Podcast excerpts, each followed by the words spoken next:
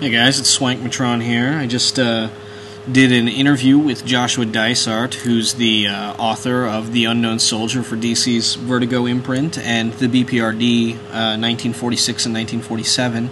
And uh, um, we, uh, we talked a lot about those books, and uh, hopefully you guys don't mind if it gets a little bit political because the, you know, the Unknown Soldier is pretty political. But here's the interview, and I hope you guys enjoy it. Yeah, my name is Joshua Dysart, and I'm a comic book writer. And amongst other projects, one of the things I do is a book called Unknown Soldier for DC Vertigo Comics. And um, it is primarily concerned with the war uh, that has recently ended in northern Uganda between the Ugandan People's Defense Force and the Lord's Resistance Army. Um, and it is a work of fiction, but it's couched very much in this, this real conflict. And it takes place in 2002 at um, one of the particular high points um, or, or, low points, as it were, in, in, this conflict. So that's the gist of the book. Um, and and as far as the book, um, I mean, you went out to, to Africa to to do research for the book. How much time did you spend there, and and you know what did you see? How did that inform the book? Yeah, I spent a little over a month in northern Uganda, and. Uh, uh, and it informed the book in every way. I mean, um, it's that's actually a very broad and open question. You know, that there's simply no way that I could have done this book um, with the level of uh, with the, the level of integrity. Really, I mean, if, if it has any at all, um, without going there.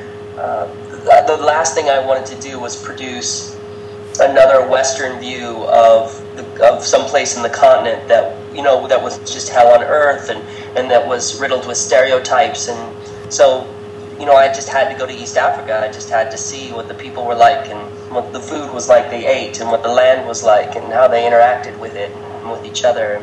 I mean, it changed everything for the book going there. And and I mean, to that end, uh, where did the genesis of the book come from? Then, I mean, did you go to to Africa first uh, and come up with the idea and want to apply that to what is you know quite a forgotten classic DC character, or did you come up with the idea first and then decide to go out and do the research? You know, it was an interesting combination of the two. I had been interested in Joseph Kony, who is the leader of this rebel group, since 2001, and my interest in Kony lied at the heart of his, for lack of a better term, his madness. You know, I don't want to use that loosely, but the most basic investigation into Kony's life and the decisions that he's made um, I think will will shock any reader. Did you hear that? That's yeah. it will shock any reader. Um, so, so I began to get really interested in Kony as as an ex, uh, a religious extremist. He's an extreme Christian, um, and and I've been like that for several years, doing research, trying to pick up reports where I could. Um, they were pretty sparse when you compare them to reports on Israel or the Chechen conflict or something like or Georgia, and um, and just sort of following it. And then in 2006, DC Comics approached me and they wanted me to do a revamp of their character, Unknown Soldier.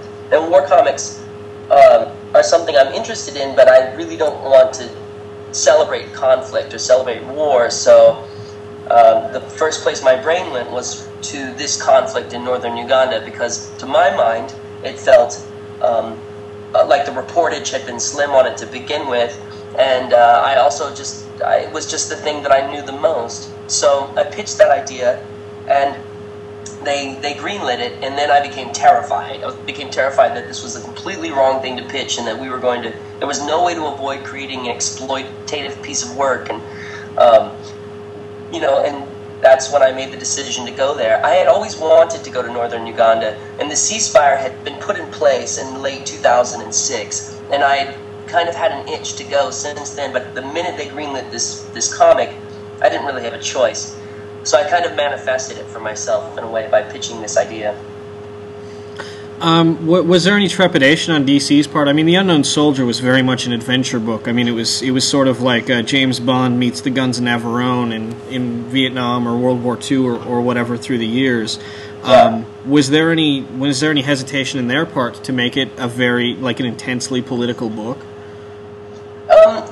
You know, I don't know. The inner workings of how this book got greenlit, I, I cannot say. They, they sort of kept me at arm's length until the day they agreed to do it. I will say this, though, because it was Vertigo, which is an imprint of DC, who deals with the more mature titles um, and the more interesting, to my mind, subject matter. Uh, Vertigo is run by a woman named Karen Berger, and she tends to gravitate towards that kind of thing. So that might have been actually a plus for me getting this gig, as opposed to you know, something that, that you know that they sat around and deliberated on. No, and and I, I know you've started a uh, a blog to sort of keep people up to date about the conflict and well the situation in Uganda. And where um, where have things gone from the time the book is set to now, sort of in real life, and and your efforts to sort of keep people aware of it? Because like uh, you know as you said it's it's it's fairly underreported um, one way or the other in the mainstream media. Uh, yeah. Um this is a great question, and I really appreciate it because one of the things that has made me upset is since this book has come out, and you know, I stress again, the book takes place in 2002. It has caused this sort of revival of interest in my readership into Uganda, and what I see so much right now, and especially around the conversations around this book, is discussing northern Uganda as if it, the conditions that are in place now are the conditions that were represented in that book, and that is not true. Actually, northern Uganda, particularly Ch- Acholi land or the, the Gulu Kitgum area, which is a pretty broad area there in the, the northwest, has gotten much, much better. Now, this has been at the expense, unfortunately, of, of people in Eastern Democratic Republic of Congo and, and Southern CAR, Central African Republic, because Joseph Kony has been forcibly moved uh, by a very extensive military um, operation called Operation Lightning Thunder uh, and he has been moved into uh, East DRC. So while for northern Uganda this is a good thing, it's allowed them, you know, their, their ceasefire has turned into what seems like a lasting peace. Um, they, the, the community is changing rapidly, the northern Uganda community. Um, even when I was there, which, which was just a little bit into the ceasefire, you saw hotels and banks opening up and people moving back to the towns. And uh, at that time, people were being moved off the internally displaced persons camps. One, at one time, we're talking about 1.9 million people on IDP camps, forced to live in these essential concentration camps. They were being moved to smaller satellite camps while people were trying to deal with the issue of demining uh, the north, which is still a big, big issue. There are mines all over the place. But things have gotten better for the Acholi, and they and they are slowly moving to a place where they can begin to to have a legitimate struggle for equity in the Ugandan political process and in, and in Ugandan economics. Um, however, unfortunately, Kony is still operating um, in Eastern Democratic Republic of Congo in southern CAR, uh, Central African Republic. So, in, in he's just as bad as he's ever been. He's, he's kidnapping, he's murdering, um, you know, and, and, and it's a really bad scene. The United Nations is trying to ship people in and uh, to that area, and you know, it's really rough. So, so the Acholi's gain is is uh, the loss of others in the world. Do you see this book as a useful way to shine a light on that and and try to uh, you know get people to be outraged about it and speaking about it and, and maybe more? I mean, I know the New York Times did a piece. Um, I'm going to be writing this up for Huffington Post. There's going to be other mainstream outlets, I'm sure, doing stuff on it. I mean, is is is that p- part of your your goal with the book now at this point? you know that was never intentionally part of it. it you know, it, it's not a um, it's not intentionally a social justice piece. And if anything, because it takes place in 2002 and because the events uh, have changed quite a bit um, since you know since the the point in which the book takes place. If anything, what we're going for is a more kind of meta education about the world in general, just getting people interested in in, in pursuing the details of these conflicts that happen in in the continent of Africa or in Southeast Asia, or uh, you know, since this is no longer really the details aren't pertinent, I'm hoping the reader takes a larger look at the picture, a larger look at the issue of child soldiers, which I think will be the social justice issue of the future, um, a larger look at how we integrate with the world and how we ignore um, conflicts that are happening all around us, you know, in our in, in, and even a glimpse at our own social isolation in this country so if it does anything other than you know entertain as a comic book, then uh, I, I, hope it does those things. You know. Well, I, I think it does. Um, I mean, in a, in a, very broad sense. I mean, I, I read it. Um, and and I enjoyed it very much, both as a comic book and as a piece of of you know something that would bring a level of social awareness. Um, yeah, yeah. I mean, I think that we do. I got, I became very almost to the detriment of the comic. I think at one point, but I tried to wrestle through it. I became very hyper aware of my responsibility dealing with this issue, particularly once I visited the place and lived with the people and ate at their table and spent time in the IDP camps and and um, you know I rode with the World Food Program trucks and you just don't. I interviewed child soldiers and I interviewed UPDF soldiers and you just don't walk away from that and think, oh yeah, man, I'm gonna write this really totally exploitive, careless book. You know, you you you're suddenly obligated. You suddenly carry the weight of that conflict on your shoulders. So it has made writing this book the most difficult creative endeavor of, of my life, actually. Well, this uh, that sort of leads into my, my next question, and that and that sort of um, are you are you worried at all about sort of a conflicting message where where the book seems very clear?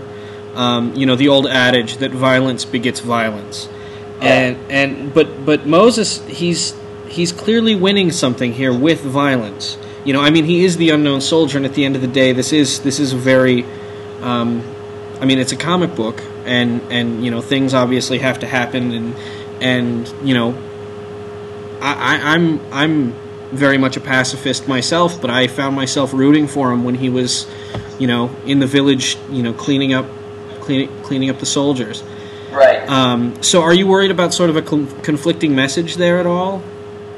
Well, it's definitely one of the big, big battles of the book. Um, but you know, it's interesting because you know, in your your question, there's two really interesting points I'd like to bring up. One is that it's a comic book, so at the end of the day, he's got to, you know, there's some sort of illusion that he's got to succeed or things have to work out. But that just isn't true. I think that you'll find, you know, if we get to do our full run on this book, uh, I think that you'll you'll find that maybe it all won't all won't work out for for Moses. I mean, the fact of the matter is, is his stated intention is to kill Joseph Kony. In the real world, Kony's still alive. So uh, so uh, you know, don't be too quick to judge like whether his his intentions and his actions are really going to work out for the best. Well, it, it, it, very much seems to me that that his use of violence is going to come back and haunt him.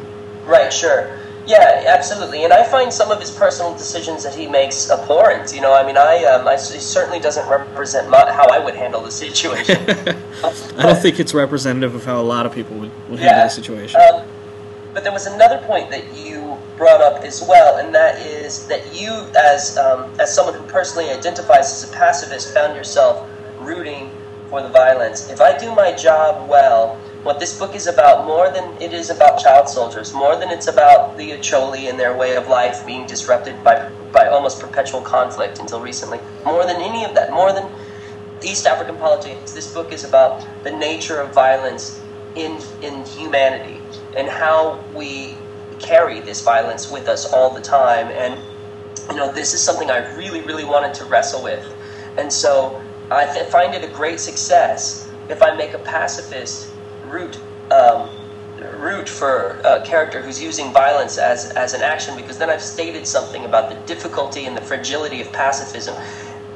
In turn, I would also like to at some point be able to succeed in this book at making somebody who feels that violence is a can be a productive answer questioning that if i can do both those things throughout the entirety of this single series then we've really achieved something something larger than the um, the social justice intentions of the book um, having said all of that and not to belabor the question but having said all of that the fact of the matter is is i have a tremendous amount of guilt i do wish that there was a way or in the future a narrative i could tell that celebrated nonviolence instead of using violent imagery to depict how violence doesn't work. I would like to use nonviolent imagery to depict how violence doesn't work. And it is a, a sad and um, tragic thing and a difficult thing for me to deal with the fact that when you show violence in media, it is engaging and it produces drama. And undoubtedly, if I'm being completely honest with you, uh, there is no question that I am exploiting violent imagery to make some sort of haphazard, clumsy statement about violence. And that's a reality that I face when I write this book. And well, I get a thrill writing violence, too. That's the thing. It's like, violence is a funny, tricky, weird thing, you know? And it's it's it's very beautifully rendered in the book, and it's very exciting and, and thrilling, and and you know even though I, I, it's brutal at times, it, it really is, and it's uh, it's uh, no, no I, that conflict sort of permeates the book in a way that I thought I was I was very impressed with. Well, I hope it does because if I'm going to wrestle through it uh, when I'm alone in the dark trying to write it at three in the morning, I hope to God that you feel it when you're reading it. Yeah. Otherwise, otherwise I'm just you know I'm just tearing my hair out for nothing. But it's sad. I mean, it's one of the sad things of humanity, and one of the things I'm I'm fascinated with is how beautiful an explosion can be. How you know I live in I live in Southern California. We're experiencing fires right now, um, and they're really as usual, they're pretty devastating both to nature and, and to, to the people who try to occupy the space that are fire prone. But last night, the moon set was the most beautiful thing you could have possibly ever seen. The moon was blood red and fat and low because of all the ash in the sky, and, and death is beautiful. And, and it's one of the it's one of the sorrowful and joyful things about life is this way we're attracted to violence and death and explosions and horror and I don't know. It's real. Speaking about that attraction towards sort of that direction, um, you have in the book sort of this composite character of all those jet setting sort of celebrities who who do their best, admirably so, I think, to some degree, uh, of of shining lights on on conflict areas. Um, you're in the book. You seem very ambiguous as to whether or not this is a useful or good thing, or even if it's a bad thing. But uh, I mean, you've you've been there. I mean, where where I mean, where do you come down on that? I mean, is that is that doing more harm than good? Is it helping? Where where do you see that? You know, the ambiguousness you feel in the text represents my own conflict on this as well. And in fact, the book is, as any listener right now is probably beginning to glean, the book is really an amalgamation of, of personal conflicts on my part. um, I. Uh, I have mixed feelings about it. Uh, on the one hand, you know, it yeah, I guess it does bring attention to these areas, and it certainly gives these people um, a, a, better purpose in their lives than you know producing you know movie terribly expensive movies that don't really achieve anything in this world.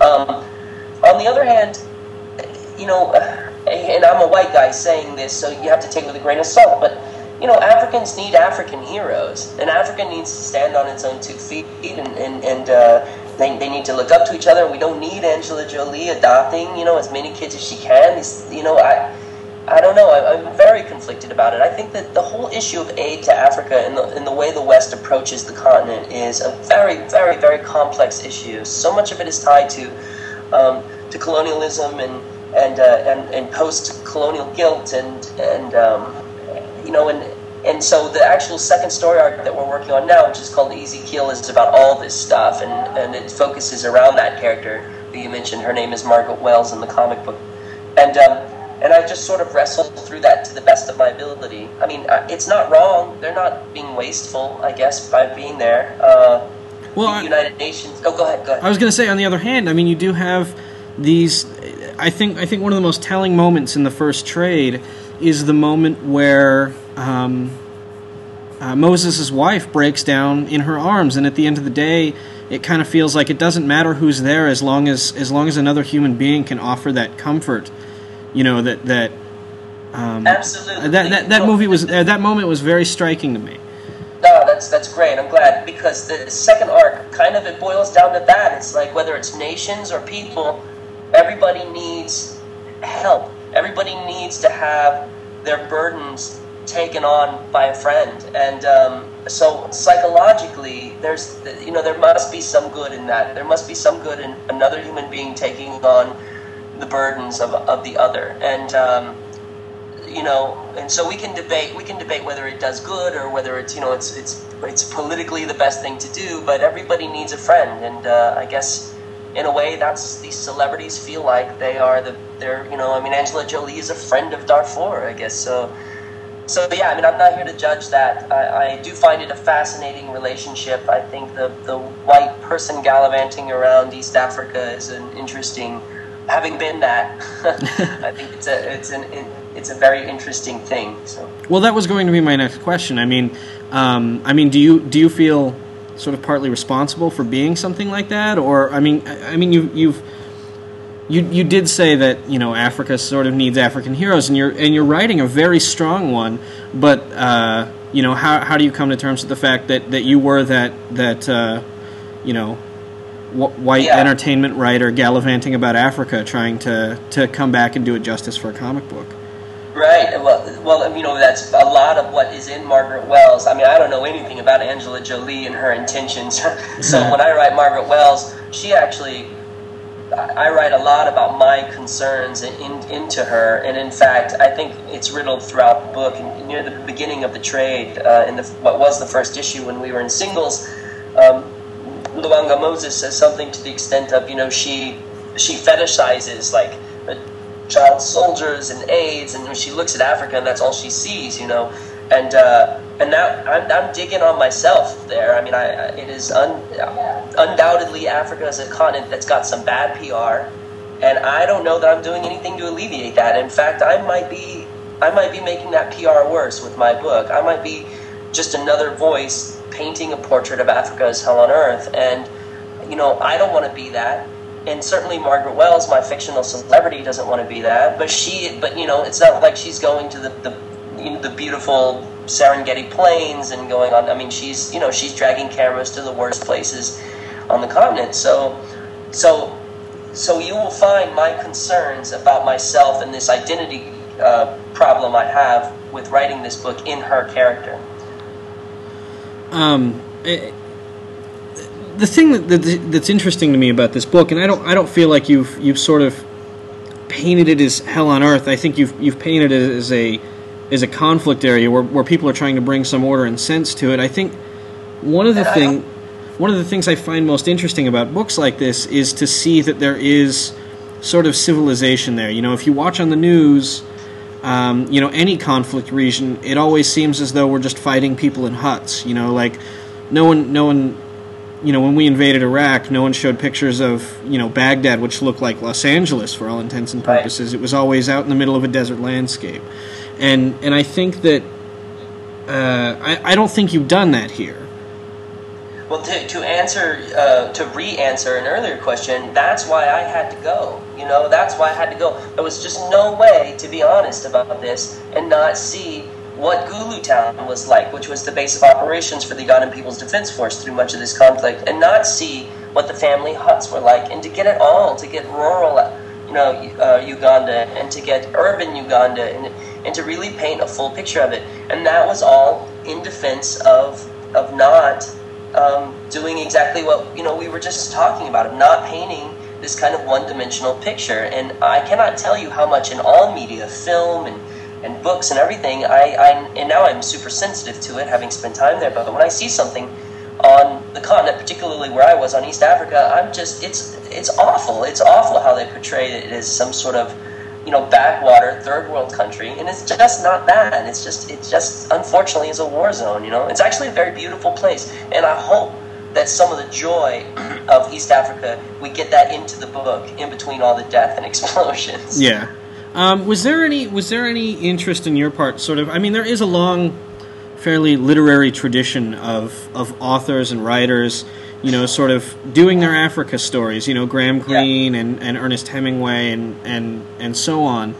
Um, you know, was there any? w- Did you look back to that? I mean, it seemed like it was a much more romantic place back then. It, I, I intentionally intentionally stayed away. I mean, I grew up reading a bunch of that stuff, and I won't lie, some of my obsession with this probably comes from as a youth being really interested in writing adventure. I mean, I'm sorry, reading adventure stories about Africa, and so I'm sure there's a, a direct line of descent from that boy to this this man person writing this book. Um, but I distinctly wanted to stay away from that when it came time to write this. I wanted to produce the most realistic East Africa I, as a Western white person, could. I think if there's any Western writer I read at all um, while producing this book and still read, it is the. Um, I'm going to mispronounce his name. I'm sorry about this, but it's the, the Polish writer Ryszard Kapuscinski, I believe is his pronunciation. Um, he wrote Shadow of the Sun and, and a bunch of other really amazing books on Africa. He spent a lot, a lot of time there, and he writes about it beautifully, and he captures exactly what I want to capture, which is the sorrow and the joy at the same time. So, what uh, if if people read this book and they feel, uh, you know, whether whether mistakenly or not, that this is sort of the situation in Uganda still, or or that this is just you know a microcosm for things that are going on in Africa all over the place, be it Darfur or be it in uh, um, uh, the the Central African Republic, I think is what you said, or, or wherever Yeah. Kony's moved DRC, to. West Coast, Somalia. Um, sure. What what is it you think if, if if this book riles people up enough? What is it that, that maybe they can do about it or say about it?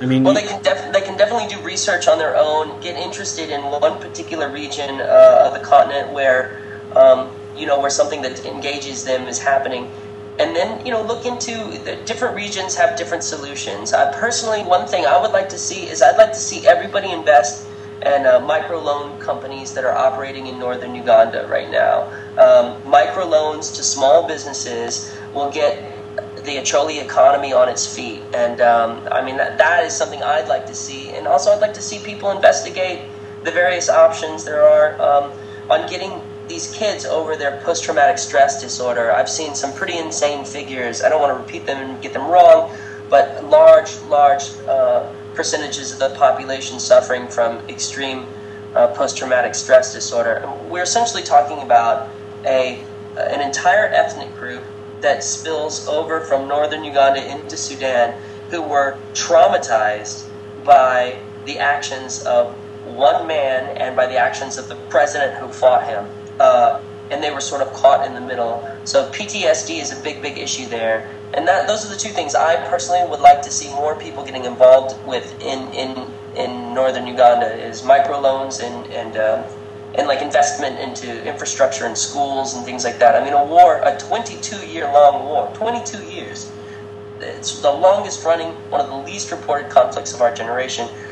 Uh, you know, that causes an infrastructure nightmare, a psychological nightmare for the people involved, and an economic nightmare. So, those are the three issues to be addressed. Um, kind of sw- switching gears, uh, reading reading your stuff, you seem to be um, super super researched. Like you've got you've got a hyper uh, hyperactive level of research. You know, be it this or or uh, the BPRD work, and I imagine that's much more folklore and, and probably a little bit more fun and less depressing to research. well, you know, um, honestly, for BPRD 1946, which takes place in Berlin six months after the um, Russians have taken the Reichstag, I, I, uh, I mean, that's that's. I did a massive amount of research into Germany after the war and exactly how the war ended. And I have to say, just on a side note, the way World War II ends is so much more fascinating than the way it begins. In general, the way wars end is so fascinating. It's much more difficult to end a war than it is to start it. Um, but but yeah, to, to get to the heart of your question, absolutely. You know, a lot of my peers and a lot of people I respect in comics um, are there because they're escapists and they like to write escapist material. I am not. I'm very much influenced by the world around me and inspired by the world around me, and I like people, and I like to see people um, being uh, at their best in extreme conditions or less than noble conditions, and and that's where I take inspiration. So. I, I really can't write without massive amounts of research. I, I, I uh, you know, I, I dip into history and I, I dip into belief structure and I deep, dip into current events, and that's where I find my my mojo, yo. um, what uh, what what do you have coming up? I mean, you're still working on Unknown Soldier. I, I mean, um, it's it's. Uh, I mean, are the, how how long how long does that seem to, to be able to continue? So it seems like with with single issues of Vertigo books, it seems like you're really kind of racing for the trades. That's right. That's absolutely right. We are. Um, you know, Unknown Soldier. One of two things is going to happen. We are all of this critical acclaim that we're getting, and all of this press. You know, you Huffington Post. Which, by the way, can I just say how awesome it is going to be to be on the Huffington Post? uh, so great. Um, uh, you guys, you know, I was on BBC uh, radio twice last week. I was on CNBC Africa. Um, these are this is this is a pretty big coup for somebody in comics to get out to the mainstream press like this. So hopefully that will translate a little bit into some sales and we can survive. If not, we probably have another year before we get canceled. If we survive, I'd like to see us hit a 50 year, I mean, a 50 issue run or something like that before we start to really wrap the book up. Um, but it's a very organic process for me, so I'm not really sure. As far as other work, if I could just pimp a, a little bit more in, intensely, you know, you please, mentioned. Please, Yeah, you mentioned BPRD, and that stands for readers who don't know or listeners who don't know. That stands for the Bureau of Paranormal Research and Defense. Um, which is an offshoot of the Hellboy universe. So it's obviously much lighter than what we've been dealing with in Unknown Soldier, but it's a lot of fun and it's a bunch of supernatural period stuff. And we're doing BPRD 1947 right now um, with beautiful. I mean, I'm not going to mention names because I haven't mentioned the names on the other teams, the other books, but I'll just say that it's an amazing art team. And uh, you know, and it's a lot of fun. It takes place in France in 47. They're fighting vampires. There's flashbacks to World War II. I mean, it, it's a blast. Um, but the book that I have coming out next in 2010 is a graphic novel called Greendale, which is based on Neil Young's concept album Greendale, which came out in 2003, and that'll be um, a 175 page, you know, hardcover graphic novel, and it'll be gorgeous, and I can't wait for it to come out. Who, who's publishing that? That'll be Vertigo, which is Okay. uh, yeah, yeah. Um, and, and so those are the those that's that's what's keeping you busy these days. Yeah, those are my. Honestly, right now it's Unknown Soldier. I finished my work on BPRD 1947, and I'm just putting my head down and sticking with Unknown Soldier and trying to make it the best book it can be. You know, as long as we've got on this on this earth as a book. Um, if, if unless there's anything else you want to add, I think I think we've kind of covered the bases. Well, okay, Yeah, I- actually, there there are Oh. a couple questions I want to ask afterwards, but uh, um, is there anything else you want to say about Unknown Soldier before we do that? No, no, I think we nailed it. Yeah. Okay. Um, there's a few questions I sort of ask uh, of everybody I try to interview, and one of them is, uh, what, what three comic books are you reading? Oh, that's interesting. um, I'm reading Scalped. Uh, uh, for anyone who doesn't know, that's that's also a um, uh, a Vertigo book, and it takes place on an Indian reservation. It's a crime book that takes place on an Indian reservation, and uh, Jason Aaron, who writes the book, is incredibly formally inventive. He he plays with structure in some wonderful, wonderful ways. He's a much better writer than I am. Um, I highly recommend his work. Uh, I'm also reading Air, um, another Vertigo book, um, and that is by my friend G. Willow Wilson, and the artist is M.K. Perker, and it is, uh, amongst many, many other things, about a flight attendant who's afraid of heights, an international flight attendant who's afraid of heights. Um, that is a great book. Uh, and after that, I'm kind of a graphic novel boy, so I pick up, you know, anything that Fantagraphics does, or Drawn and Quarterly, or anything like that. So my third book is going to have to be, you know, it's going to have to be the, the go out and buy the big, beautiful comics and read them. Mouse Guard and things like that. Yeah. Um, and then the next question is sort of uh, just, I mean, we all sort of have this this connection and this love to the comic book industry in general and to comic books, and readership is way down. I mean, I, I interviewed Chris Claremont a couple weeks ago, and he was saying that books 15 or 20 years ago that uh, if they were selling, uh, you know, 450,000 issues, they'd get canceled. Right. And yeah, today, yeah. that would be a number one hit. absolutely, it would be huge, huge. What uh, and we all have our theories about what, what, what can be done to be to, to revitalize the the sort of industry and bring readers back and, and, and get readership up. And I'm sure you've got your your, your ideas, and I, I'd like to hear one of them. You know, I mean, I I'm gonna be honest, uh, and I I'm not always the best person to talk about this. Uh, maybe I can be a little myopic and just obsessed with my own concerns, but I honestly think that the superheroes and the crossover stuff, while they seem to be helping these companies on a quarterly level, I think that they're ultimately hurting us. I think that we need to diversify as a medium, and we need to have a um, there needs to be a lot more stuff available um, outside of the superhero set so that we can start bringing in readers who you know who aren't interested in that who who feel like you know guy this kind of mythic I mean, I, there's nothing wrong with superheroes. I think they're really, really interesting, and you can do interesting stuff with them. But they so dominate the marketplace. Um, and if you're, you know, if you're a crime fiction guy, or if you like subtle drama, or you're a 40 year old housewife and you walk into a comic book store, um, you're going to be hard pressed to find without some help from you know, from a, a, a conscientious retailer, something that's going to fit your needs. That's, there is something for everybody now in the industry, but it just doesn't have. It's just not out there. And if you look at any other medium, that they don't suffer from that. You walk into a bookstore, and every genre and every type of story is available to you in, a, in to to a relatively large extent. It's the same with film. Um, so I would like to see that more diversity, uh, and more diversity in our readership being more courageous about their willing what they're willing to try and what they're willing to read. You know, I, I, uh, no offense to the superhero guys, but I, I, I feel like it's a little bit embarrassing that that makes up eighty percent of our industry. You know, are these these these guys in tights? So. Well, I. Uh... I'll wrap it up there, and, and I'll say that I, I think everybody should should run out and grab you know the unknown soldier i had i had a very good time reading it although i was uh, you know very very much so curious and and socially conscious afterwards and i you know got on the internet and started you know doing some some noodling around because awesome. of it um, and i hope i hope everybody else who's listening would would give it that chance too. Um, and i want to thank you for your uh, for your time. Oh man it's been great brian. Thank you so much